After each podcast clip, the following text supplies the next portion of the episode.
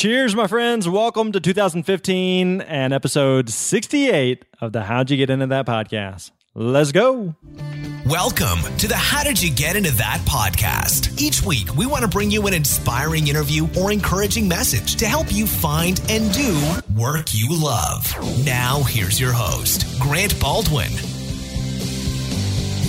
2015 is here. How do you feel about that, my friends? Welcome to another episode of How'd You Get Into That. My name is Grant.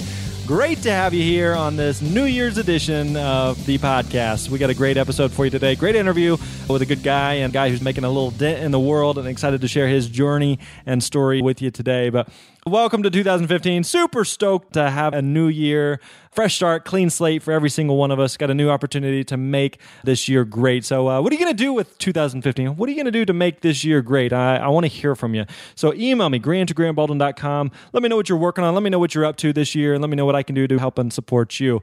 But let's get into today's interview. Today, we are joined by my friend Wes Chapman. Wes basically helping students and helping youth that are going through like serious issues, trauma, just dealing with some heavy, heavy stuff in life. And so he's got an organization that's helping students process that and, and get through that and come out on the other side. He has his own personal story of just some hardcore stuff that he's been through and gone through. And so I wanted to share this episode with you as a reminder to just think beyond yourself. As we start this new year, yeah, there's a lot of things you could do to, you know, to make money or to find happiness or to whatever, fill in the blank. But there's also huge value in just thinking beyond yourself and realizing that huge opportunity that we have is just being able to help other people. And so I love sharing episodes and stories of people that are doing that, and uh, Wes is no exception. So let's get into it. Here's my interview with Wes Chapman. Enjoy.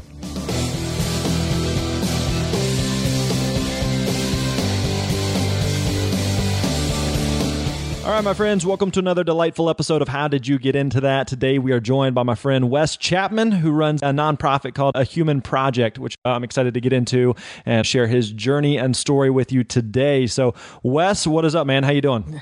I'm doing fantastic. How are you, my friend? I am doing delightful, quite delightful indeed. So, we were recording this a few days before Thanksgiving, so we are both preparing ourselves for turkey and stuffing galore. Exactly. So some good old turkey and some football. So That's all you need football, family, and fun. And I'm sure there's another F in there somewhere. So, yeah. all right. So, a human project, what exactly is that? What exactly do you guys do? Well, our mission statement is we are building a community of empowered youth. And so, what we do in a nutshell is work with youth who are in quote unquote, I like to use the word dysfunctional, but it can kind of be fairly negative. But in all reality, these are youth who are currently in situations maybe not identified by a statistic or a stat or a government agency or something like that. So meaning this may be somebody who's dealing with a divorced family an alcoholic father a unattentive mother or it could be somebody who's got great parents but maybe they're just dealing with a uncle who's not doing the right things so it's really kind of we cast a wide net on youth that we work with but the youth that come to us are youth who just basically feel like they're not being heard or they're some of their needs aren't being met, whether it's physical or spiritual or emotional. Their needs just aren't being taken care of. Yeah, I mean, it sounds like that definitely is a wide net because even as you're describing it, students that are dealing with divorce or disconnected parents or just kind of a not less than ideal home may not be the worst of the worst, but just not a great situation. Having worked with a lot of students, I know that that's a very large percentage of them. So, what is it that you guys do to help those students in those situations? So, what we've created is a roadmap, really. And we start with telling and showing these youth that they're not alone. Every charity in the world has that can be completely different. We have everything from homeless children that we work with to girls that have been sexually assaulted by an uncle to little boys whose dads aren't there to play football with them. But whatever that is, that tends to lead to kind of some outbursts in more I don't want to use the word crazy, but you know, just kind of eccentric things like cutting or suicide. So the first thing that we do is we show them that they're not alone. There's 25 million youth that are identified in this classification in the United States. So we kind of bring some light to that for them. We get it more on their level with my story, with some of the volunteers that we have, with some of our storytelling So we start with that. That's the first piece of the roadmap. And then we go into self worth and we show them that there's something inside of them that's worthwhile. And we start to build that up. And we have a lot of different programs in which we do that. We utilize the online method because that's where these guys live, breathe, and eat in a lot of ways. Mm-hmm. And we've created a back end portal where these kids go into and they actually are able to go through for the lack of a better term e-courses and training and all that stuff but it's not that lame if any right, kids right. are listening. You know it's it's it's a lot more upbeat a lot more entertaining. And they also earn points for doing that, which I'll get to in a minute. But they earn those points are basically cash inside of our network. And then after we've kind of built some self worth in them, we give them something to live for. So we show them that dreams do come true, that they can still have things, that their surroundings don't necessarily dictate their outcome. A lot of these kids, they feel that their mom is a teen mom and that's what her and her mom you know maybe was a teen mom and there's this cycle that's going on and they think that that's what they have to do because that's what they quote unquote were born into and right. we show them that that's not a reality that there's something bigger for them to live for and then that gets them investing in themselves. Now all of a sudden they're spending more time honing their talents and their dreams and their aspirations and they're building towards something. So they're investing in themselves, which again we provide those avenues to help them do that. And then obviously the last step in that is now that they know they're not alone, they have self-worth, they've got something to live for and they're investing in themselves, now we teach them how to give back to the community and how to actually do service projects that are meaningful for their individual communities. Interesting stuff. So is this all based offline or online or kind of a combination of both? It's a combination of both. Majority of it's done online. We're in 3 countries right now. And so a lot of that is done online. And then we have what's called human pods that are set up around the United States is our primary focus. But like I said, we, being the age of the internet, we don't really control where our message is being heard per se. So we do have youth that are in our program outside of the United States. But we have human pods, and those human pods are volunteers who work with the youth it sounds incredibly complicated to some levels, but it's actually very, very simple. And really, what it is is it's kind of a my background and where I've come from as a human being and what I've done, and a lot of program, everything from the self help world, the Boy Scout world, business and entrepreneurial world, all of those elements that have made those things successful. We just kind of took all of that stuff and made like an a la carte system, took the best from each one and put it into this program. So everything we've done and everything we've built is very proven. We've just kind of put everything together in a way that nobody has really done before. So it's been very, very effective. Interesting. Well, and you kind of alluded to it there of just your own story has kind of affected and led to what you're doing today. So let's backtrack a little bit. So tell us about life growing up. What was life like? well, let me just, I'll just give the synopsis in the fast way I can so we can decide where we want to go. But for me, I was abandoned at one by my biological father. Then I was abandoned by my biological mother at six and a half. I tried to commit suicide 12 times before my 16th birthday. Every form of abuse that you can put in your head, both physically, mentally, spiritually, sexually, the whole nine yards, I endured between the ages of one and 19. Mm. And that's the nutshell of it, uh, of where I came from my life journey has had many different turns and twists and chapters. At eight and a half years old, I started my first business more out of necessity than out of any kind of like, ooh, I want to be an entrepreneur. And that led me down an entrepreneur path for 25 plus years. And, uh, you know, until I started a human project, that was my full time everything was building businesses. And I had great successes and I had epic failures like every entrepreneur does. And so I don't know, I guess in a nutshell, you know, I've just kind of I've lived a very interesting life. I wouldn't change it for anything in the world because it's right. made me who I am. But the backstory of my story is just the abuse, the abandonment, all of those different things. And I had three siblings. When I was abandoned at six and a half years old, I got out of the situation. I had three siblings who slowly got out, but were there longer than I was. So, how are they today? My younger brother, he is handicapped, mentally handicapped. He lives in a state uh, facility, kind of living out the last chapter of his life. My sister, we're honestly unaware of where she is. And then my brother, he is kind of putting his life back together and seems to be doing pretty well. So that's kind of what we have. And those are my immediate siblings. And then my story gets deeper and crazier and weirder because of who my father is.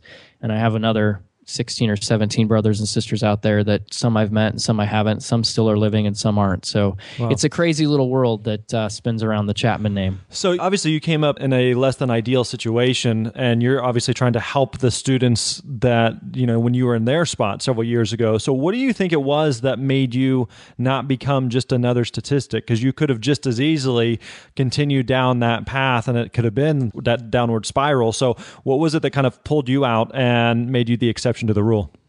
Yeah, and you nailed it. At seven and a half, my diagnosis, you know, my future was drug him up, put him in a boys' home, and hope he's not in an orange jumpsuit, you know, at 20 for killing someone. That right. was my seven and a half year old diagnosis. So, really, what it came down to is I had one person who believed in me, which was my grandmother, who finally ended up taking me in when I was eight and a half years old.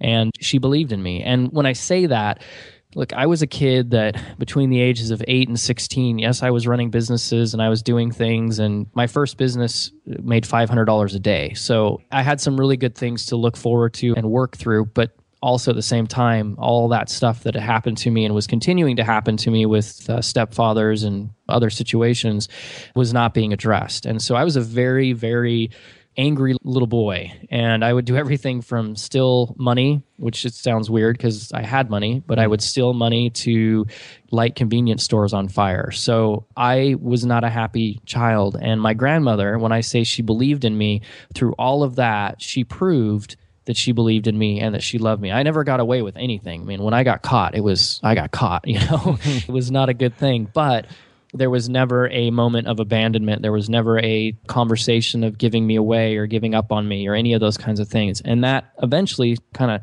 stuck in and became a core element of my survival because I knew that you know this from what you work with and what you do is that 90% of the push is just to see if you're really going to stick it out. You know, a lot sure. of people say they care, but when you're a child, you'll push that and see, you know, if they really do. And that's even a healthy child. You know, I mean, I have two children of my own and they're healthy and they've got everything going for them and they're happy and all that stuff. And so, but they'll still push, you know, they'll, they'll still push to see if dad really means, you know, no jumping on the couch. And so that's just part Human of nature. development. Yeah, exactly. And so you throw abuse in there and they're just going to push even harder to see if you really, you know, if you're going to be another abuser or whatever. So, that was it. I mean, I've been asked that question a thousand times. I don't have some magical gift that nobody else has. I'm not blessed with some superpower. It just simply was she believed in me and she continued to believe in me to the point where and until the point, excuse me, where I I kind of had an aha moment in my own life and stopped being a victim and stopped doing all these actions and started really dealing with some stuff and started healing. I think that's just such an important life lesson there that what turned it around for you was not a group of people, not a bunch of people, but it was a single person who loved you, who believed in you, who cared about you, who's going to push through all your BS and see you as a human who just needed that care and that love and that compassion. And today, that for you, that's made all the difference in who you are. Exactly. In our vision statement, for those out there, and I know you've got some entrepreneurs and some different people that are listening, you know, there's a difference between a mission statement and a vision statement. The vision statement is more for you personally as an organization to kind of stay on track as to why you started what you started. And our last line and the mission statement is more public the last line of our mission statement is we at a human project will change the world of many to inspire the actions of one and a lot of people you know when i was writing that and sending it to my board they're like oh you made a typo. You know it should be to change the world of one to inspire the actions of many. And and it actually is the reverse of that because we're looking to inspire tons of people, millions of people, to find that one child, that one person that's going to believe in children, whatever it may be, to really make the difference. Because I think we get caught up in our society with numbers. You know, it's how many likes do I have? How many people come to my website? How many products have I sold? How many listeners to my podcast? You know, whatever it is, right. we get so caught up in numbers that we don't realize the power of one. And right. the power of one is I mean, I don't care what history lesson you want to talk about, and I don't, you know, religious or non religious, you know, you just look at what one individual on earth, whether it's Martin Luther King or Jesus Christ or President Obama, whatever it is, you just look at the power one person can have on a society, both negative or positive. I mean, Hitler, you know, I mean, it, right. one person can make a massive global difference. And when you're talking about a child and you're talking about development, and you're talking about your dreams, sometimes we get too caught up in trying to get a lot when we're just need to focus on getting one. Yeah. What were some of those early businesses that you had? And also, I guess, what was it that having come up in such a rough situation had you fascinated with entrepreneurship in general?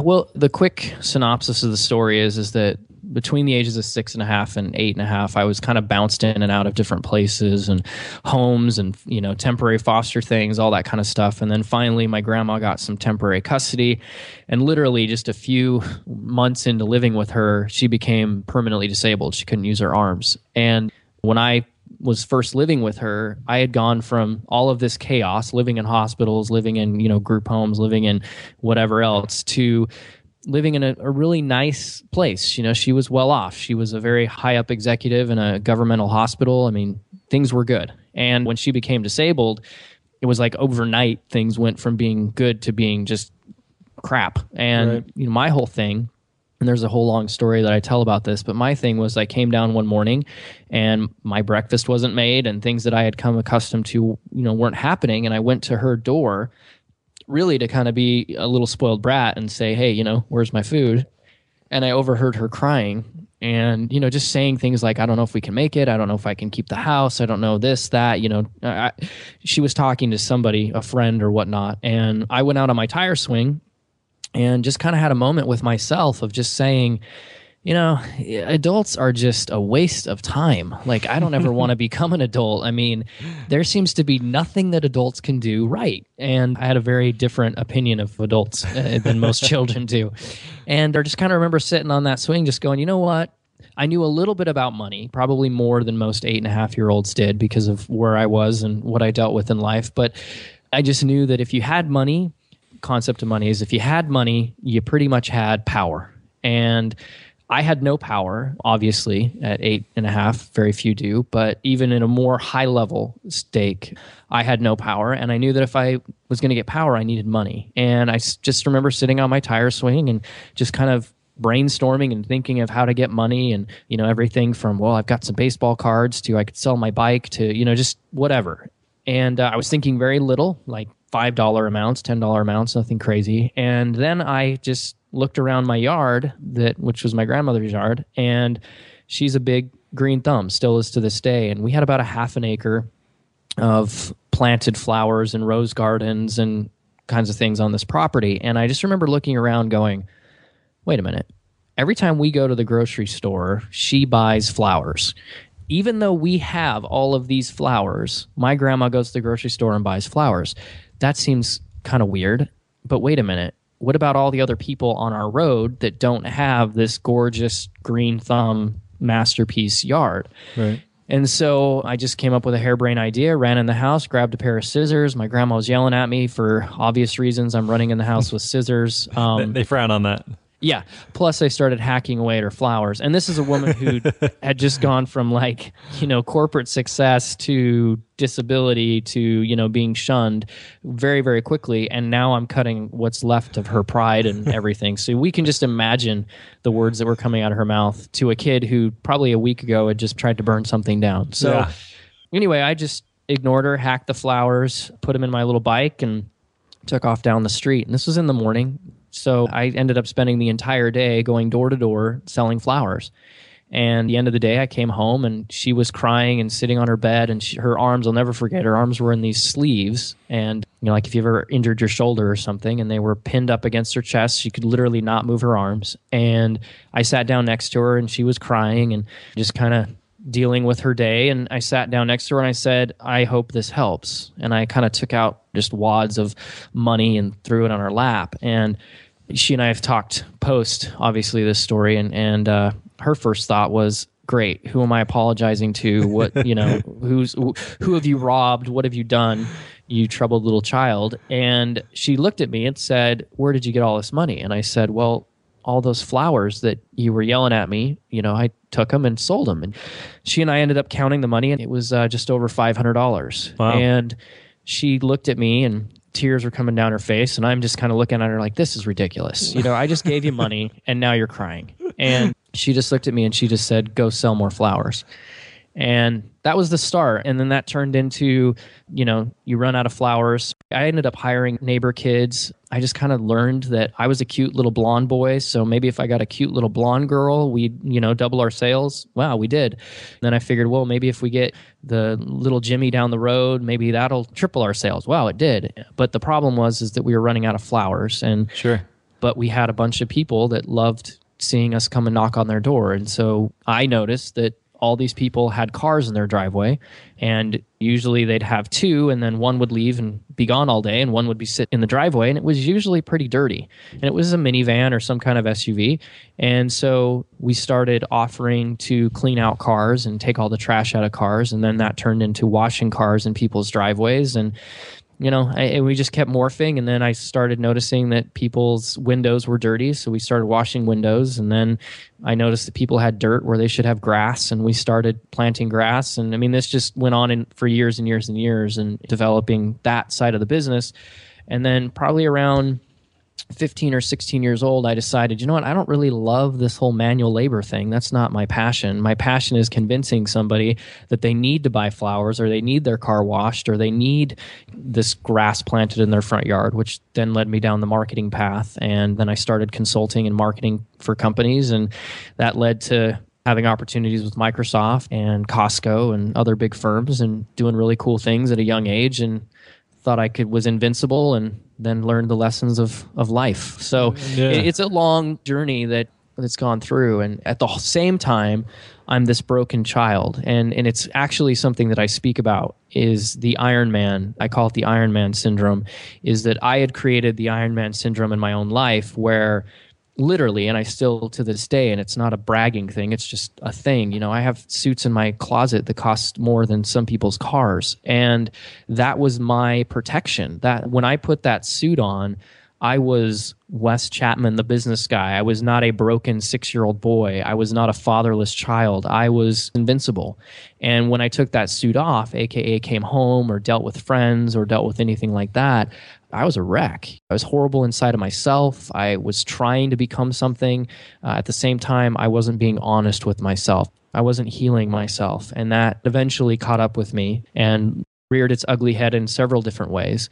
But I talk about that, that how many times do we put on these suits, right? How many times do we go out there pretending to be something that we're not? And we hear the phrase, which is just asinine to me this fake it till you make it phrase that's so counterproductive to human psychology and, and human development uh, you don't need to fake anything you need to be who you are and be very honest with that and grow i mean that's it that's what we do so Yeah.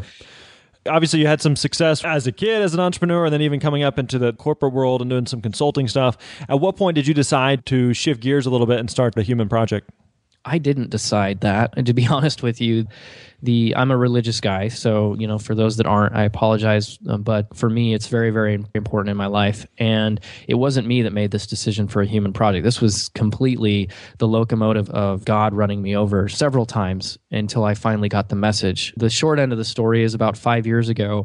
I started on kind of I need to change my life journey you do the same thing for 10 20 30 years and you get bored of it. You know for me Sure. i was i was in this like 18 19 plus year thing of kind of doing the same thing and i thought there's got to be more to life. I really want to make a difference. Making money's cool. I'd actually gone through a process where i made a lot of money and then had some setbacks and i was just kind of sick of it. And so i started on a personal journey and I was going to be a motivational speaker and I hooked up with Les Brown and Bob Proctor and you know all these amazing you know self-help amazing speakers and uh, started getting some training and started doing some stuff. Then I just you know had a moment where like God I don't want to be a public speaker. This isn't what I want to do. You know this, this isn't the greatest idea in the world Chapman. What are you doing? And but at the same time I started volunteering more. I started telling my story more. I started doing more interviews like this. And more and more people is kept hearing what I had to say. And long story short, I ended up speaking at a middle school in Hemet, California. And that changed my life forever. That middle school was the birthplace of a human project. It will always be something special in my life, but it was a combination of kind of all of these turns and wiggles and movements that had led me to that school, which was, like I said, it was literally a four year journey that led me to that school. And what happened inside of those four walls in that school is what ultimately birthed the human project. What happened there?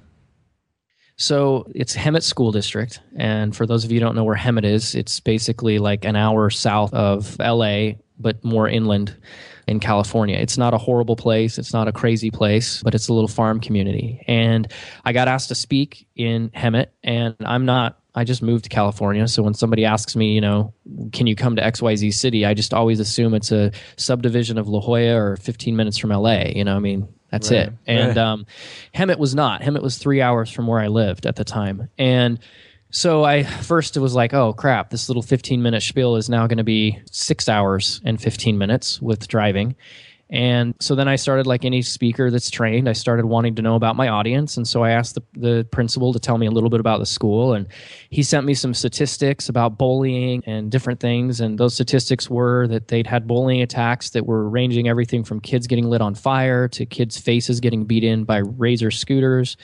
They had 70 plus suicide attempts in the school year thus far. And the school year was not even halfway over at this point. Uh, just all kinds of just crazy statistics about the school. And i'm like what is this? Like am i going into you know freaking ground zero of, right. of schools? And then of course he told me it was a middle school which you know that's 12 year old to 15 year old kids 14 year old kids. And i'm like what in the heck am i going into?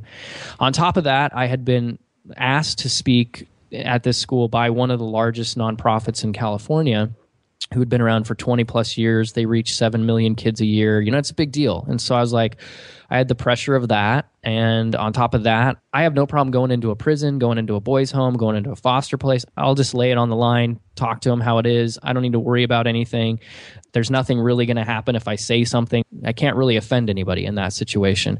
But as a public school scenario, I was a little worried. I'm like, wait a minute. I don't know who I'm speaking to. Yeah, there's these 70 kids that, you know, have maybe tried to commit suicide, but what if there's like 20 kids in there whose families are really well off and, you know, mom doesn't like them to hear about certain things and I had all these kind of ideas in my head that I was going to get sued and I wasn't going to do a good job for this nonprofit that I had volunteered my time for and really was in me, you know, as just all these fears about like my person, who I was, what I was going to do, what was I going to wear, you know, the night before. And I'm, you know, I'm sure you've done this at some level. Sure. Like the, the night before, I'm like Googling like seventh grade jokes, you know, I'm like, I don't know what the heck, man. Like, what am I supposed to say to a bunch of seventh and eighth graders to get them to, you know, listen to me? So I had a skit. I brought props, the whole nine yards.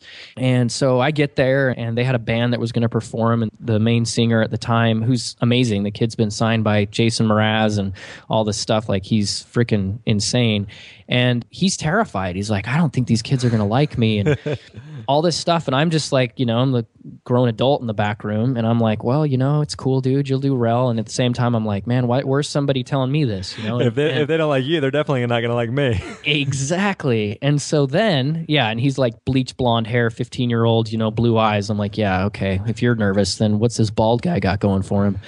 And so then the principal came up to me, and this was like in a like music auditorium thing like cafeteria. It wasn't like a full edged like big auditorium. And he comes into me and he says hey i read your bio online. I've seen a couple of your videos. Would you mind if i bring in more students?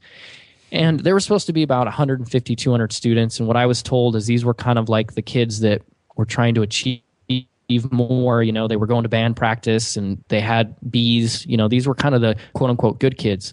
And i was like that's between you and the fire marshal kind of hoping that that would trigger his mind to be like oh yeah you're right. You know we're already at capacity. No it didn't. Um, he uh-huh. basically decided to, to fill the room and they ended up putting over 700 kids in this little auditorium that really honestly should maybe fit 200 people.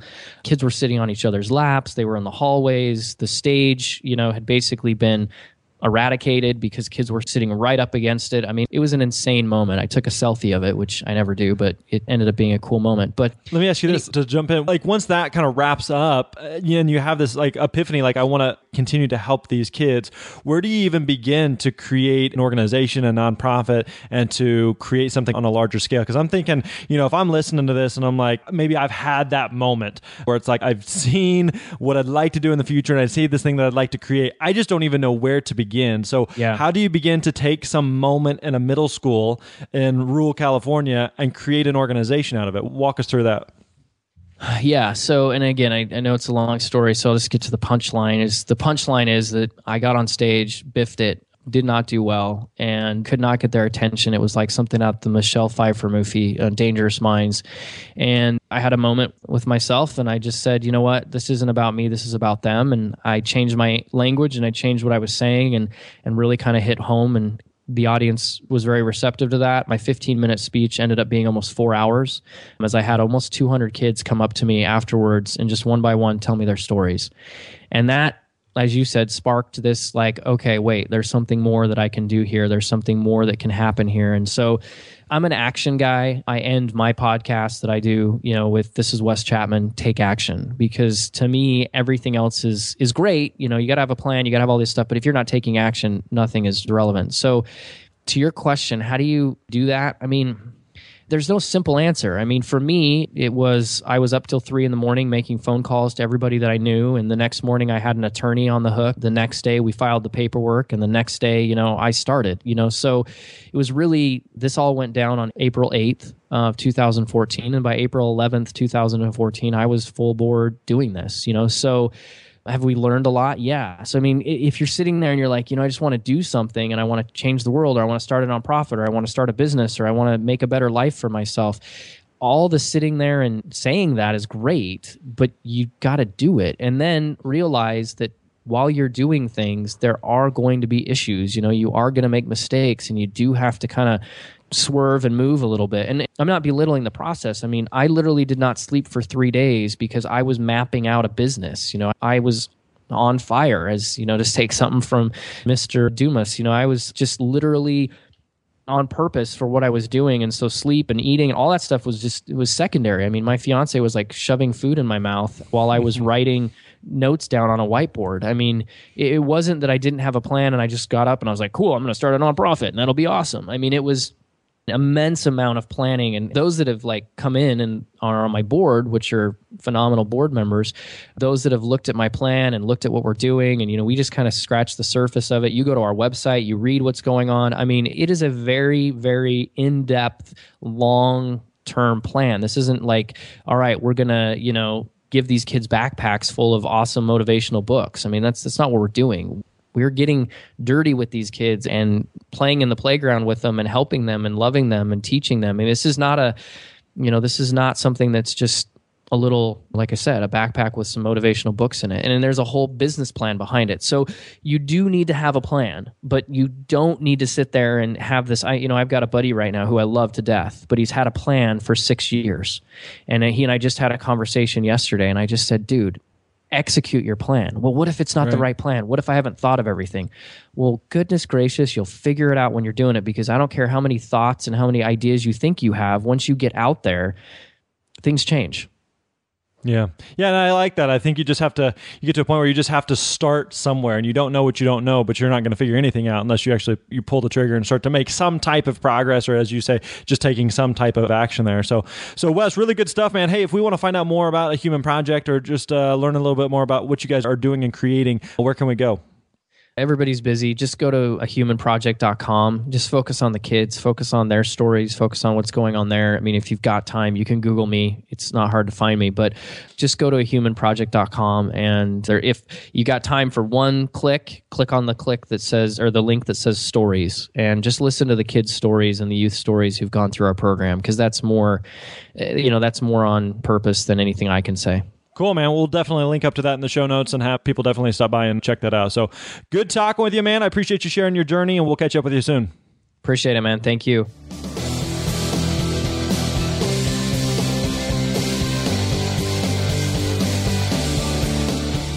All right, my friends, there you go. Hope you enjoyed that, that interview, that conversation with my buddy Wes Chapman of uh, A Human Project. Great stuff that he's doing, really to help youth all over the U.S. and all around the world. And so I would encourage you to check out what they're doing. You can go to ahumanproject.com to learn more about what they're up to. You can also go to grantbaldwin.com slash Wes Chapman, W-E-S Chapman, C H A P M A N. Uh, look up the show notes links, everything we discussed in today's episode. Make sure you check that out and uh, see what, what they're up to. They're a really cool organization doing a great work.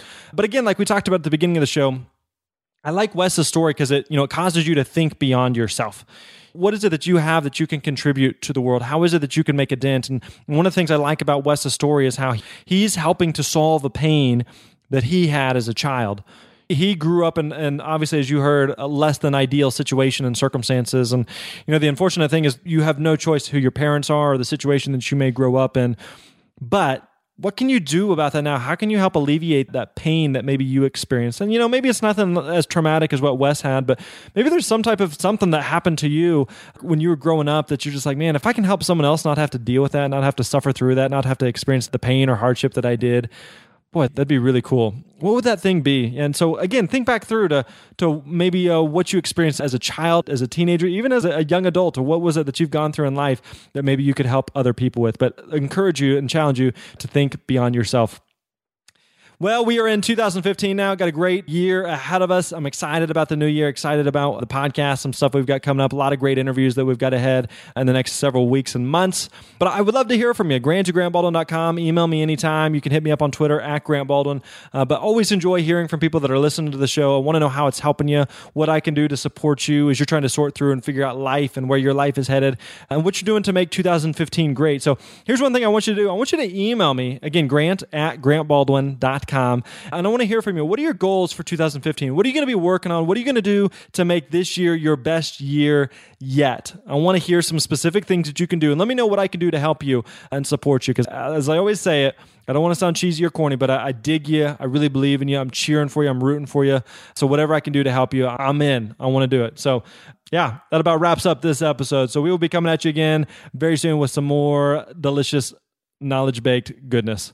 Peace out, my friends. Cheers. Thanks for listening to the How Did You Get Into That podcast with Grant Baldwin. Don't forget to visit grantbaldwin.com for all the show notes and links discussed in today's episode. We'll see you next time.